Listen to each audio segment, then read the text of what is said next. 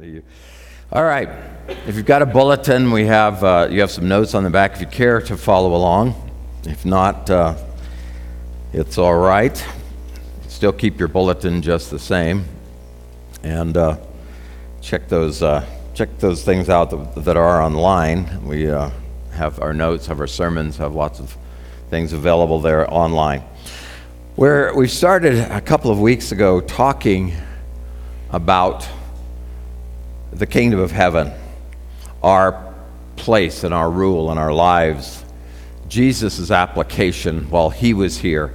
We've been doing this in the small groups and hope that, uh, that you're engaged in that at some level. The, uh, we started um, a book called Kingdom Come. We'll be doing that again this week. They're very small books, almost booklets, and um, talking about what does it mean that the, the kingdom has come. I sent out a bunch of questions and discussion topics and things for small groups. Uh, the group that we're a part of on Tuesday, I don't think we got past the third one, but just began invo- in, engaged in a, in a wonderful conversation about what does it mean that the kingdom of heaven is here. Jesus kept making that declaration. And the, the Jews, we'll talk about that for a, a minute today, but they had a real preset. They, they knew, they thought they knew what it meant when Jesus would say, The kingdom of heaven is here, kingdom of heaven has come, you know, kingdom, kingdom of heaven has come nigh you. And, and then he would, he would compare it. Something would have happened. Someone had, you know, had their demon cast out or they had been healed. And then Jesus would use this kingdom language, which they were not completely, um, they were not completely familiar with in the context that Jesus was using it. But he kept, he kept right on for the three and a half years.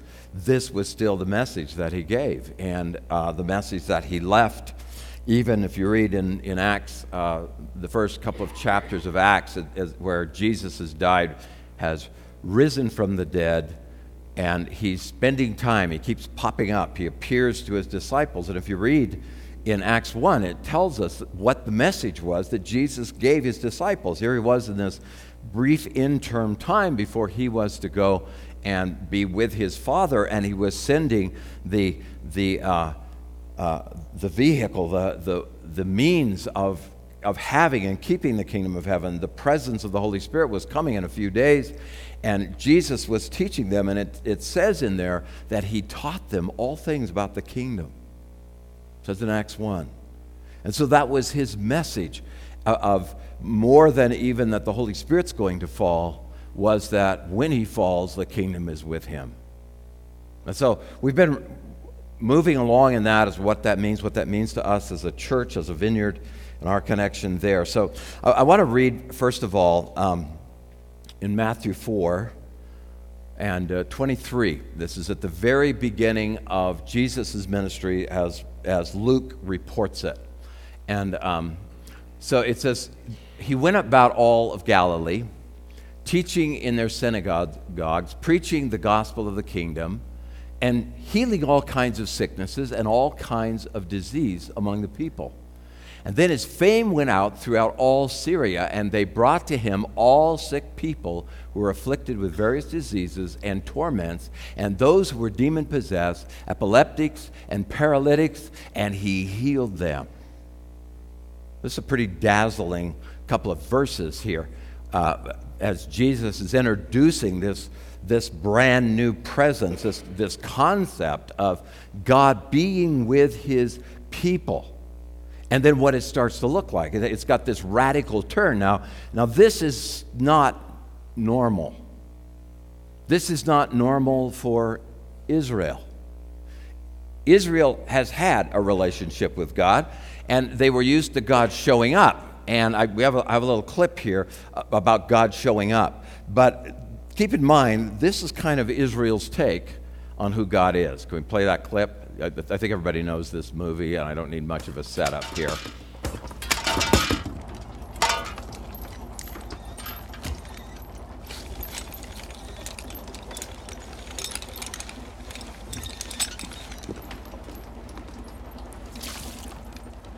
shrimp. This God of yours? It's funny Lieutenant Dan said that, because right then, God showed up.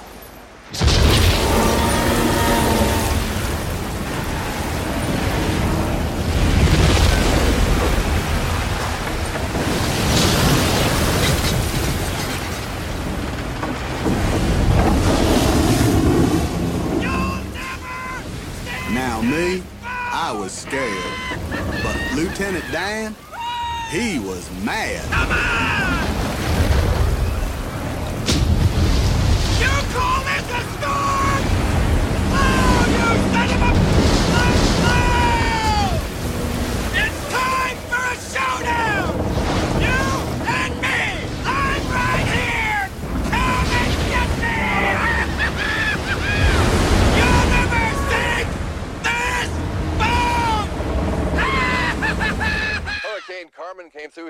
Through here yesterday, destroying nearly everything in its path. And as in other towns up and down the coast, Bayou La Batre's entire shrimping industry has fallen victim to Carmen and has been left in utter ruin.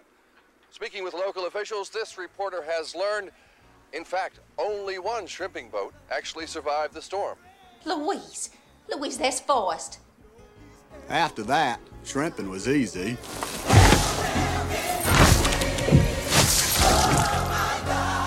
Since people still needed them shrimps for shrimp cocktails and barbecues and all, we were the only boat left standing, Bubba Gump Shrimp's what they got.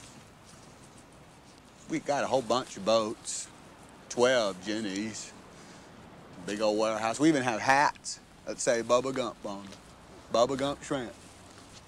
It's a household name. See, when God showed up, he became a household name.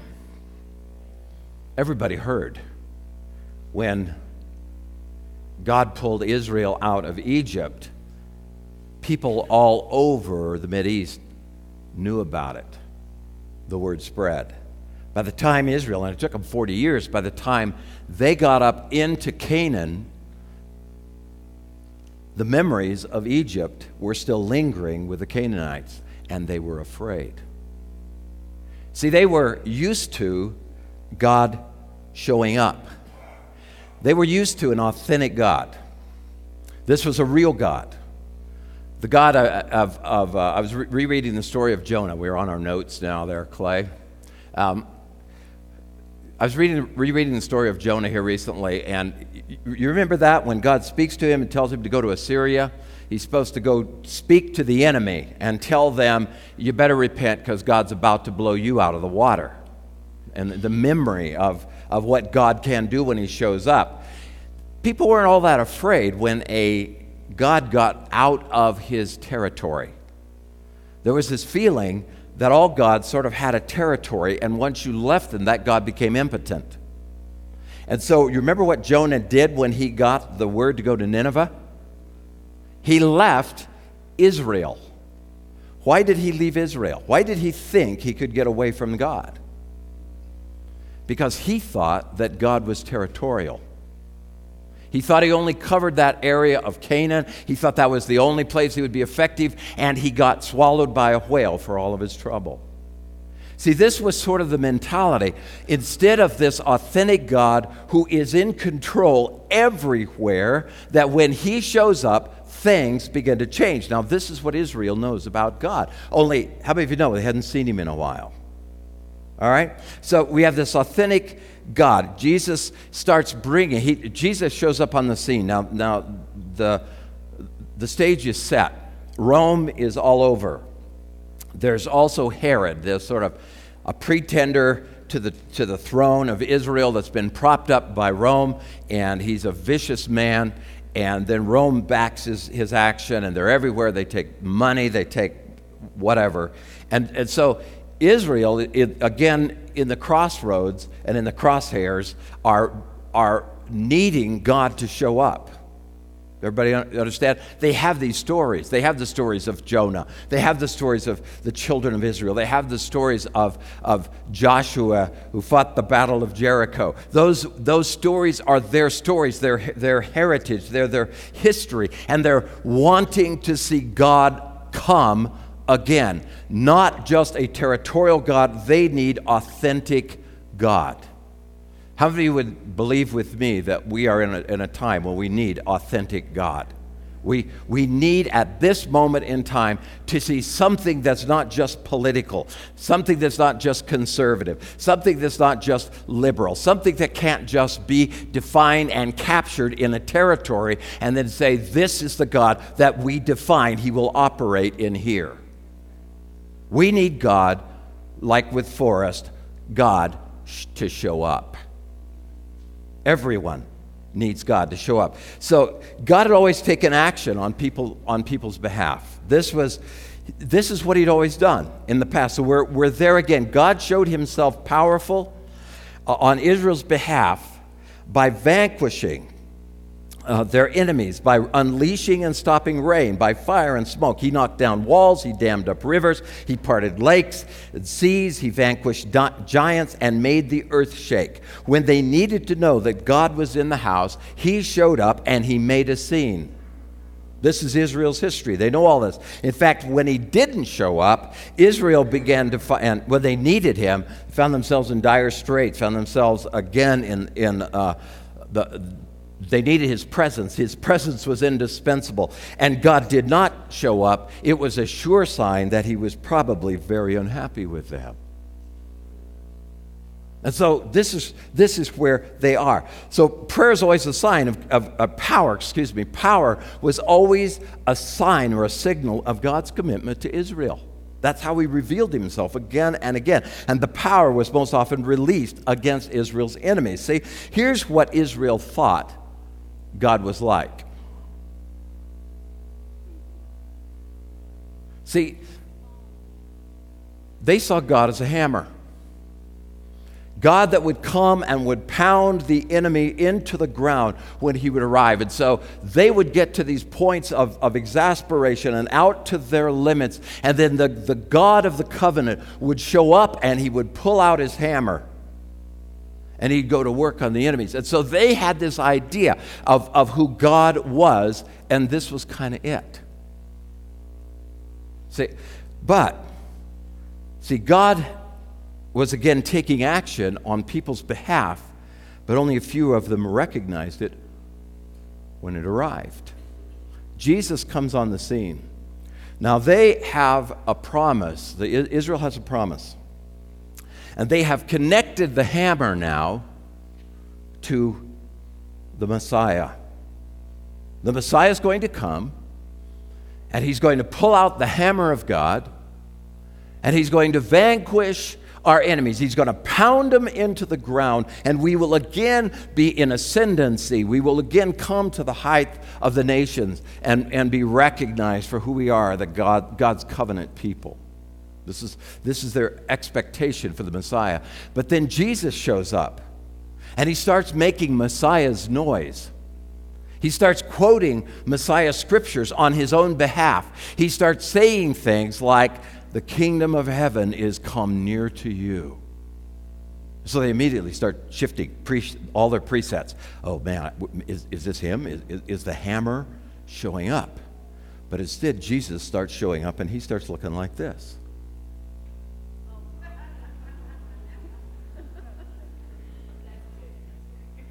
See, he just walks out. It's very simple, with a very simple message. He says, Repent, for the kingdom of heaven has come near to you. And as he's talking about this kingdom that's coming, where God will again take, take grip, he'll show up, where God will show up on the scene. They're expecting, you know, Forrest Gump. And instead, people individuals start coming to him and they've got demonic issues. So he takes out his knife and says, Let me take care of that.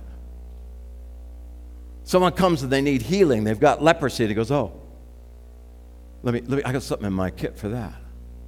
And he starts fixing it. And then there, there's that woman. You know, I, I was reading a story a couple of days ago of the woman that was caught in adultery. Wonderful story, a whole sermon there just starts bubbling up about her and Jesus' interaction with, with her. But here's this woman, and she needs mercy. She, Jesus is being asked to judge her as she's already been judged correctly by the law. And Jesus, in essence, steps himself into between her and the law and the Pharisees, and he says, Let him without, without sin cast the first stone. How many of you know there's only one person qualified in that crowd to throw a stone? Only one. And he chose not to judge her. He didn't let her off the hook, and he didn't dismiss the judgment. He just said, Go and sin no more. Stop it. You're ruining your life. It's, it's a wonderful story. Jesus pulls another thing out of, his, out of his kit and he opens it up and he says, This woman needs mercy. The woman at the well needed a word of knowledge. She needed insight into the questions of her life and the, and the, and the, free, the moral free fall that she was in. And Jesus pulls it out and says, This one's for you. This one's for you. And Israel's expecting, Where's the hammer? How many of you know if you drive in a nail, a hammer comes in handy? But how many of you know if you want to do delicate surgery, a hammer is not welcome? You know what I mean? It, it's, it's a tool and it's, it's a God tool, and the tool's still around. But Jesus came and he said, You misunderstand everything. The kingdom of God is here and it looks like this. Oh, wait a minute. It looks like this. Oh, wait a minute. It looks like this. What is your need? He's got something for you. And the kingdom of God just begins to spread. And some people are scratching their head because they're waiting for the hammer, but instead they're getting the Swiss Army knife. And they're so grateful because they knew they deserved the hammer, but instead they got mercy.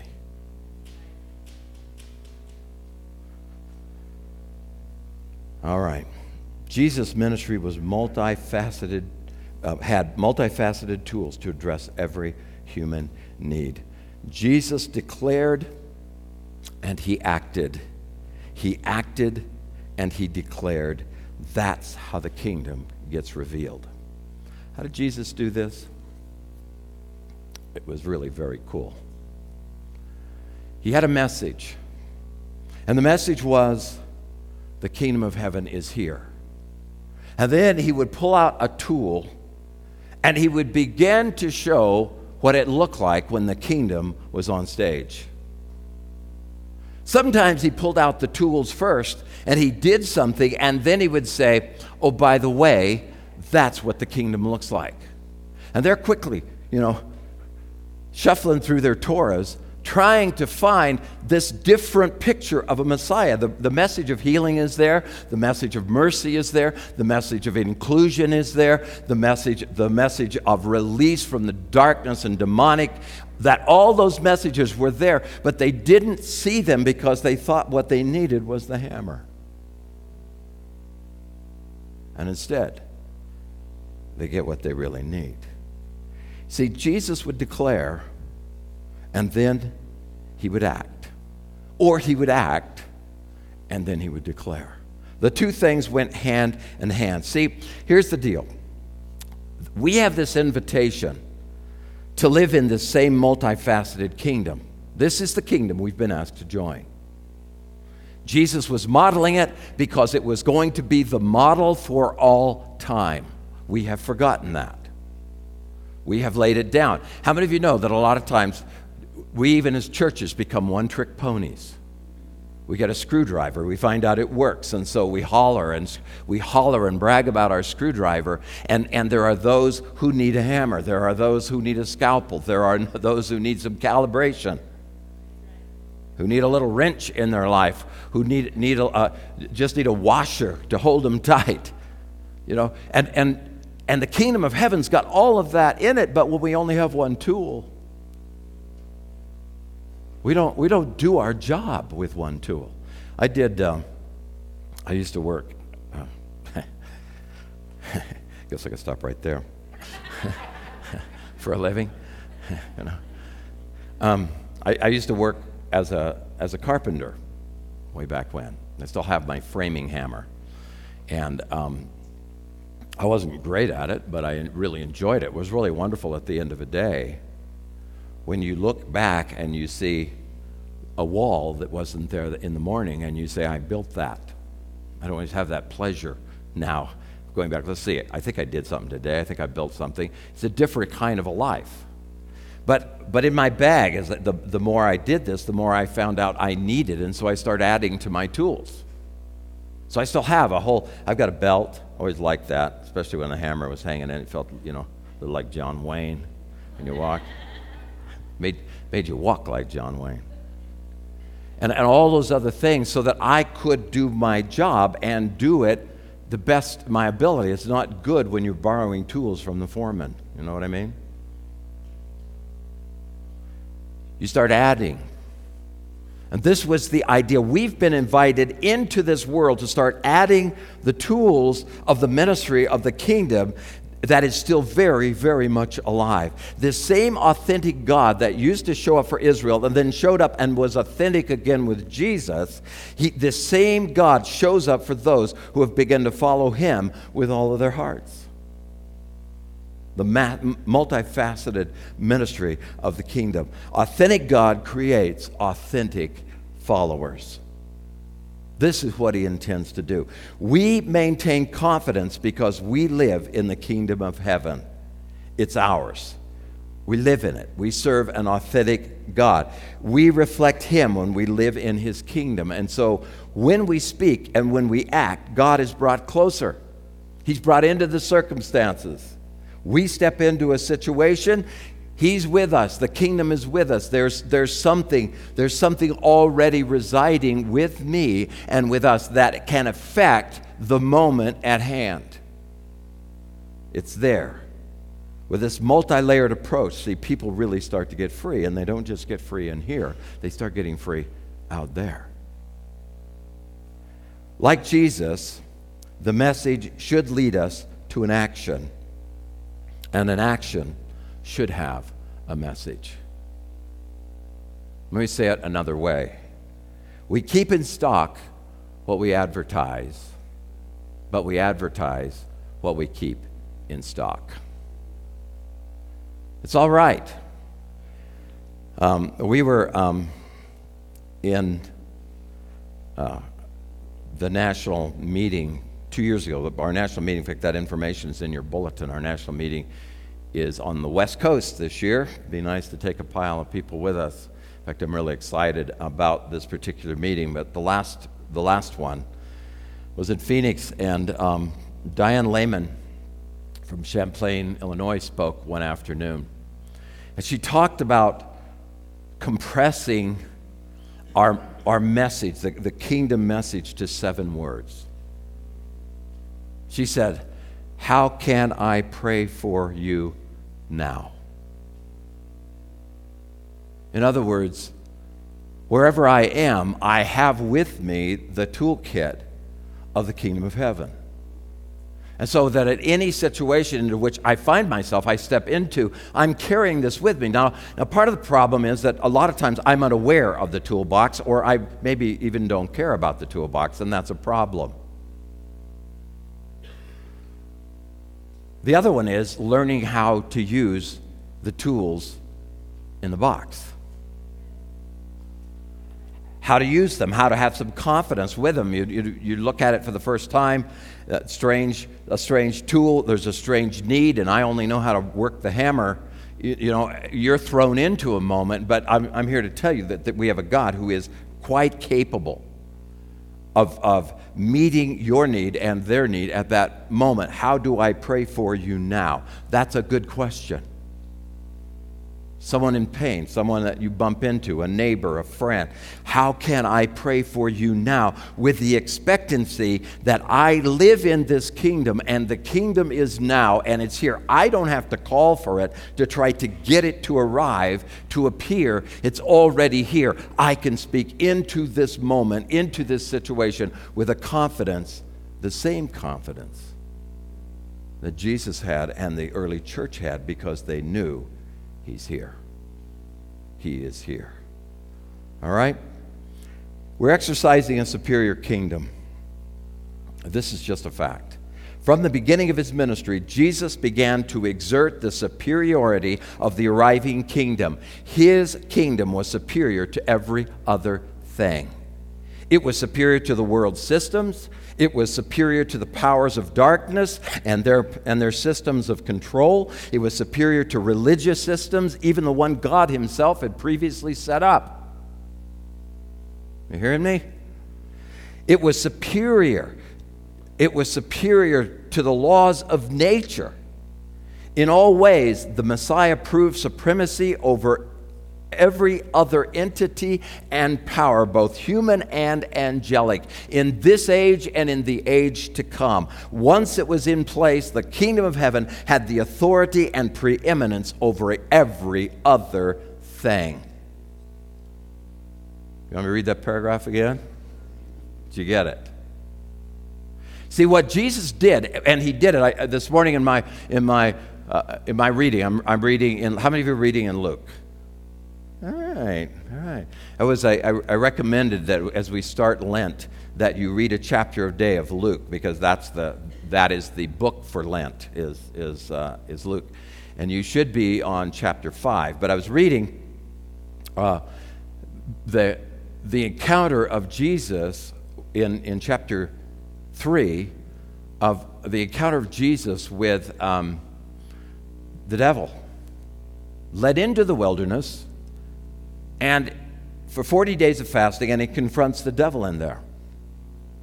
And just looking again at the three temptations, at least that are listed, that, whatever else there may have been, those are the three that we have, and seeing how the devil is using what he's always used to manipulate whatever's come and been a threat to his presence or his authority.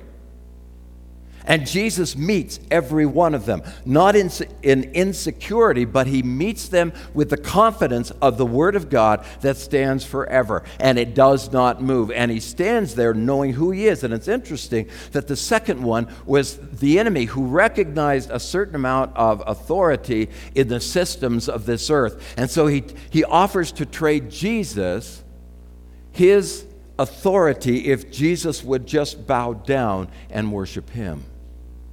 And Jesus then makes the, the, the whole issue of authority over the kingdom, uh, over the kingdoms of the world, he makes it an issue of worship.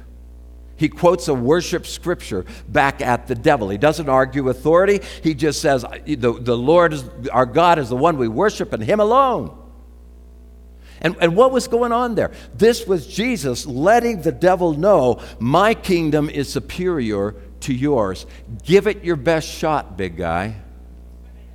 But when the dust settles, this system will stand and yours will be a past model. It will be gone, its destruction negated. And we have something now that is superior. And everything Jesus did from that point on was proving the superiority of the kingdom of God, but it also, this power, how, how Israel began to see, see uh, their God as a, as a God of power, that this hammer thing was a power deal. Well, the power gets personal. See, it always been sort of a national security thing, but Jesus begins using it for personal security. He casts out my personal demons. He, he heals my personal diseases. It starts to become very personal. Jesus came, introduced himself as Messiah, proclaimed, proclaimed the arrival of the kingdom. That power was evident, only this time it was much more personal. Power is always an important element in the kingdom's presence. Does everybody hear me? It's not about how much you know, but how well what you know starts getting applied to real needs power has always been an element in, in everything that, um, that Jesus did and that has come since then. Let's, let's read that scripture in 1 John 3 8. This is John's take on it late, uh, later as he's looking back. This is John the Beloved, the, the disciple who's writing this. He says, He who sins is of the devil, for the the devil has sinned from the beginning. This is that, that other kingdom that's at work. But he says, For this purpose, the Son of God was manifested that he might destroy the works of the devil. Do what to them? Shove them aside, cover them up, offer another opportunity, another, another choice. That kingdom of darkness is, you know, I mean, it's really appealing, but my gosh, it really is expensive. Let me offer you my kingdom instead. Is that what it's saying? It's saying, listen, you will not stand in light of this. This thing is going, is going to disappear. I come to destroy this kingdom. I've come to turn it into chaos. I've come to break it apart. That any time the kingdom of God is brought into a situation where the devil has played and where he's had control, that at that moment, when the kingdom of heaven begins to break in, another kind of miracle begins to work. And you see Jesus opening up a blade in his, in his knife and saying, We're going to fix this. Yesterday in the men's, in the men's breakfast, we had a wonderful um, time, and Tim gave his testimony. But what his testimony, what his story was, is exactly what I'm talking about, wasn't it, Tim? Of how when the kingdom of heaven comes and breaks through, that the other kingdom that had had such a grip on him and had been, he'd been successful even to a, to a large degree in this kingdom of, of darkness, that the light began to break through and the light was superior. This kingdom is superior to that one. Wouldn't you say amen, Tim? And his life and your life and my life are absolute proof of the superiority of this kingdom. The power has gotten personal. If you read the book of Mark, um, it, it, it tells this story. It's just a wonderful way of seeing the story because Mark just hits the ground running. He just sort of jumps out of the chair, and from the very beginning, he starts, he starts telling the stories Jesus casting out a demon. The very first thing he reports is Jesus casting a demon, uh, a, a, specific miracle anyway, casting a demon out of a guy in, in synagogue. You know, if, if, you don't think that the devil doesn't go to church now and then, uh, he's just keeping tabs, but he does. And uh, this is where, where Jesus has his first encounter. And then he goes from there and he heals Peter's mother in law. And then there's a whole series of, of things that Mark reports. It's like he can't hardly wait to get the story out because he's just saying it doesn't matter where you're living because Jesus has got something that's better than that. I got one of these, I got one of these, I got one of those, I got one of these. See. Um, John 5 36. This is what Jesus was saying about this ministry. He says, I have a greater witness than John's, for the works which the Father has given me to finish, the very works that I do, bear witness to me that the Father has sent me. What happens when, when both the message gets pre- preached and the power begins to get released into people's lives? What begins to happen to those people that are the beneficiaries of that? They begin to understand that, in fact, the Father has sent you.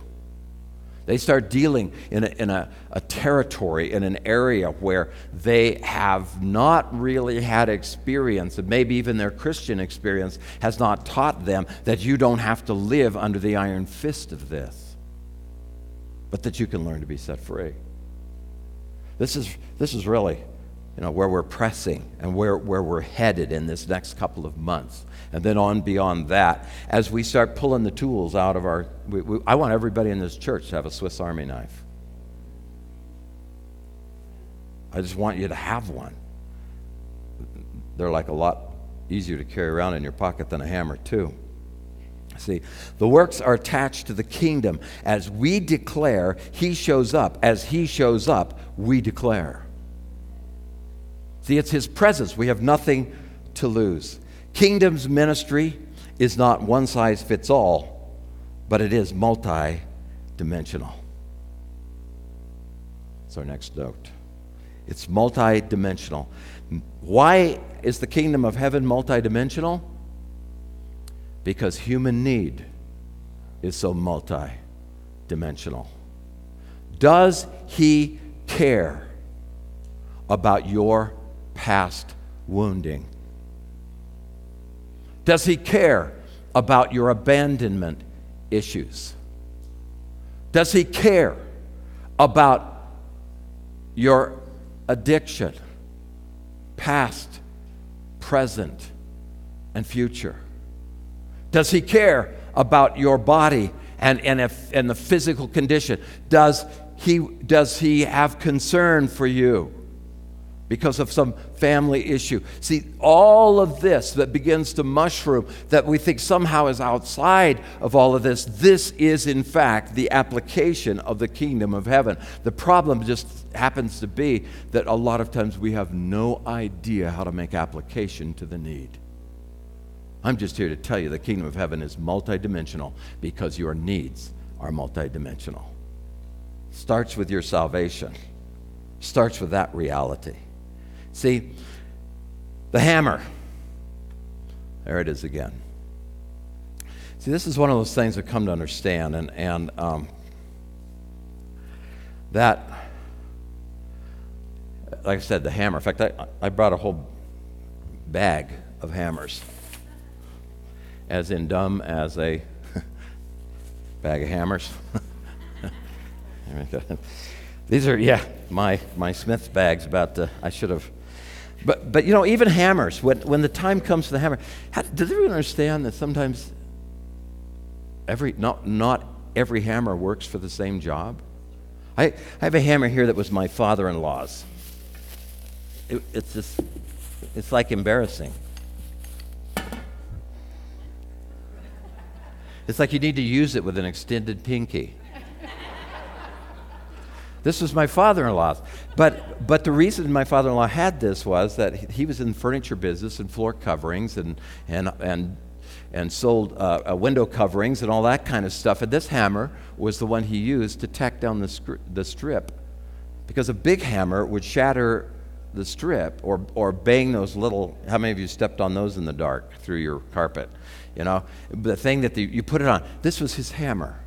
This, this is a different hammer. Have, do you understand what I'm saying? Even a hammer, sometimes you need a different hammer. Would it be wonderful to be so sensitive to what the Holy Spirit is doing and so sensitive to the people that He draws your attention to that you know which tool to start pulling out of your belt? Maybe even if it's a hammer you need, which hammer to use? There are a few people who need one of these. And there's a lot of people who need one of these. Just tack, tack, tack. And I've got this one, my rubber mallet. We used to joke about this one when my son wouldn't go to sleep at night. It didn't leave, it doesn't leave skid marks. Um, this is for a whole nother deal. You don't want to drive a nail with this. It's got a whole nother purpose, but if you've got a hubcap comes off, this thing works pretty well.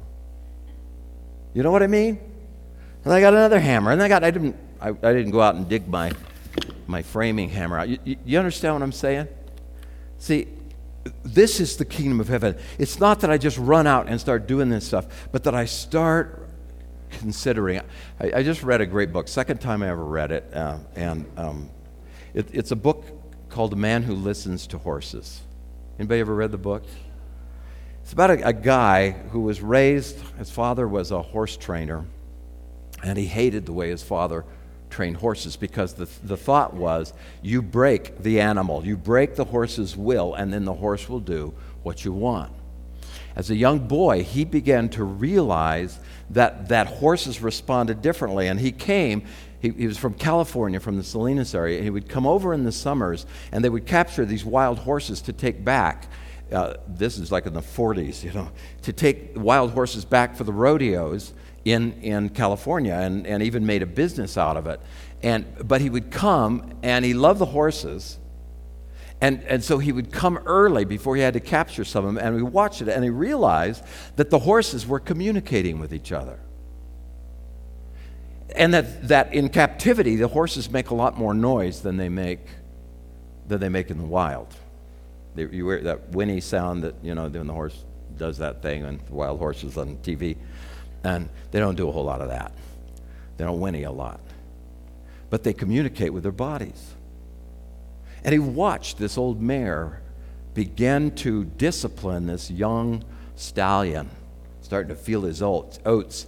And acting improperly. And she began to move him out of the herd and then invite him in and then move him out. And the whole thing, as he watched this, totally fascinated, he began to realize he was understanding the language of the horses. And so he started using the same body language when he would try to break horses. And, and now he's, he's perfected this to the point where he can be on a wild horse's back in 30 minutes and the horse doing because the horse is is bred for this.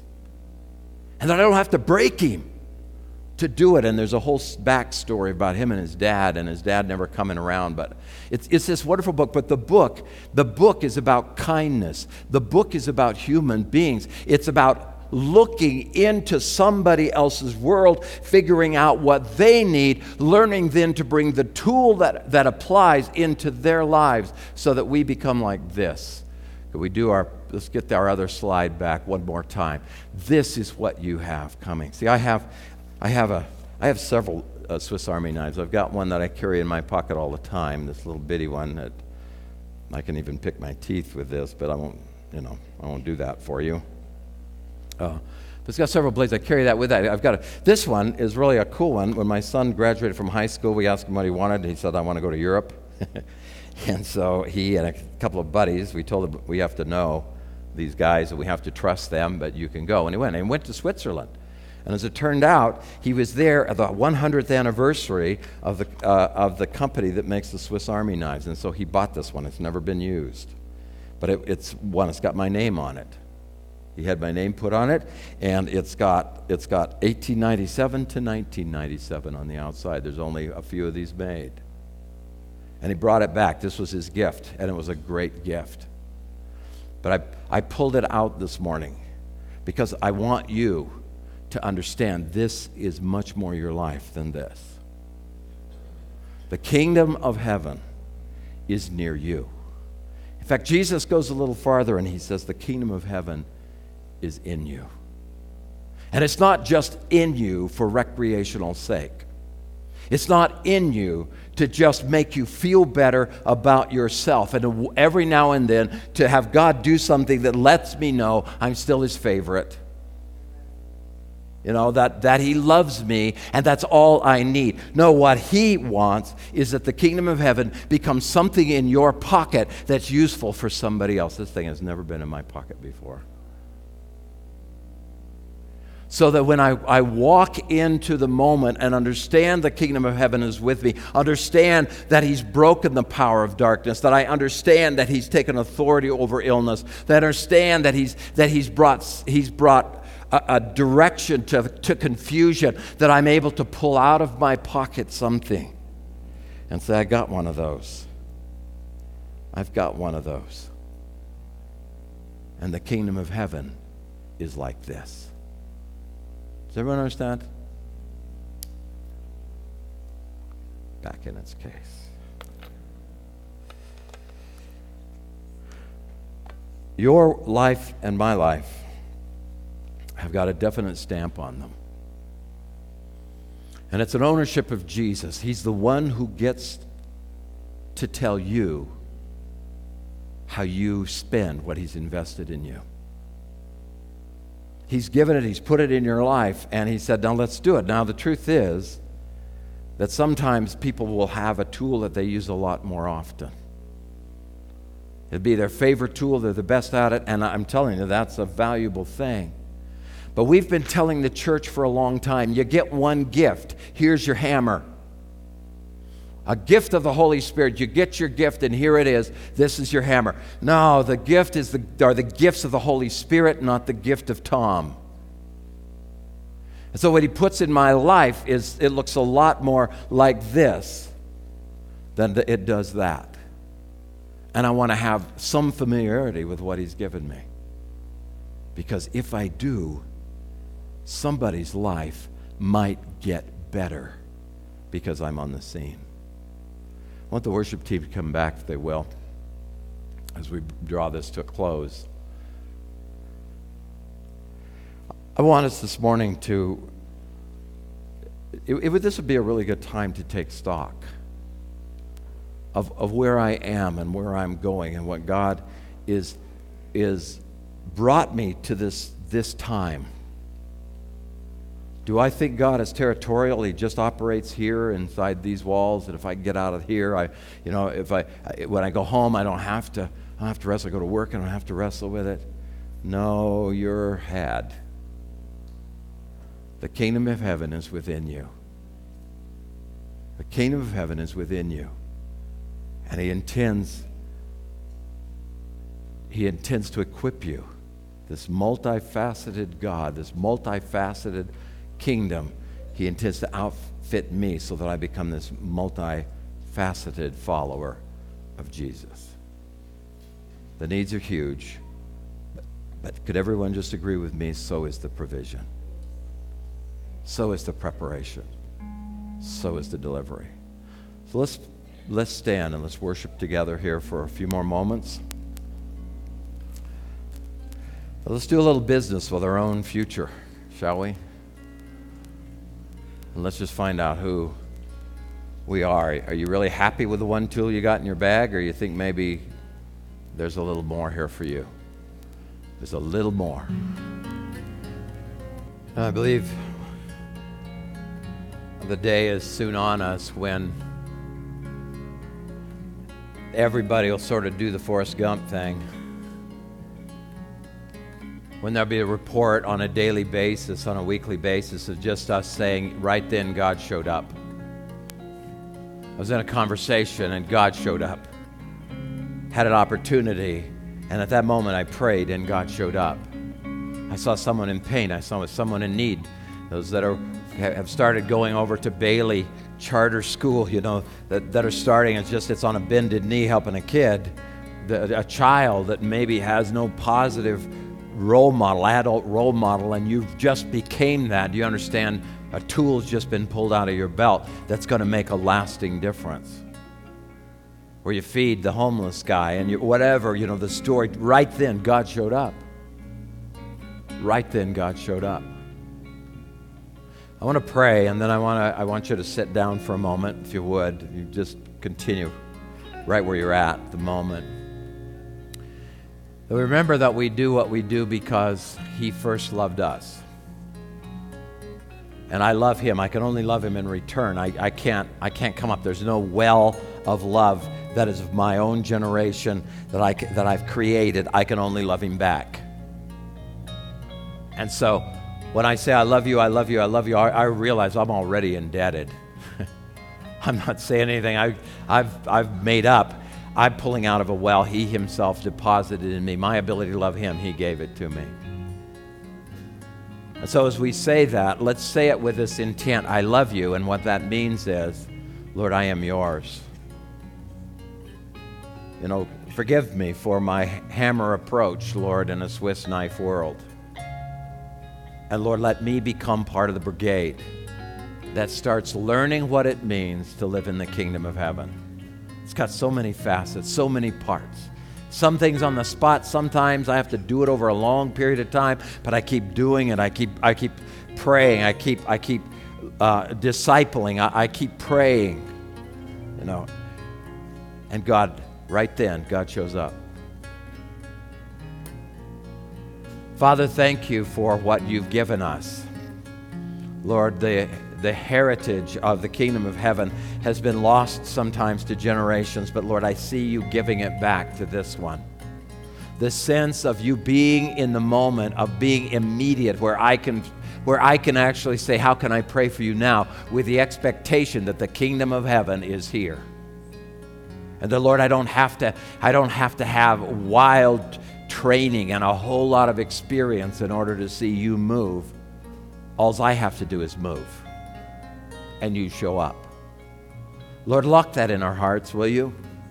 Will you help us and remind us, Lord, that the kingdom of heaven is a big place. We're just one little spot. But Lord, help us do our spot. Help us hold that ground, Lord, and begin taking this world back with a superior kingdom, with a superior word, with a superior authority, with a superior power. We thank you, Lord, for what you have said and what you have done. And we bless you, Lord. We bless you out of the bottom of our hearts. in Jesus' name. Amen. Could you please be seated?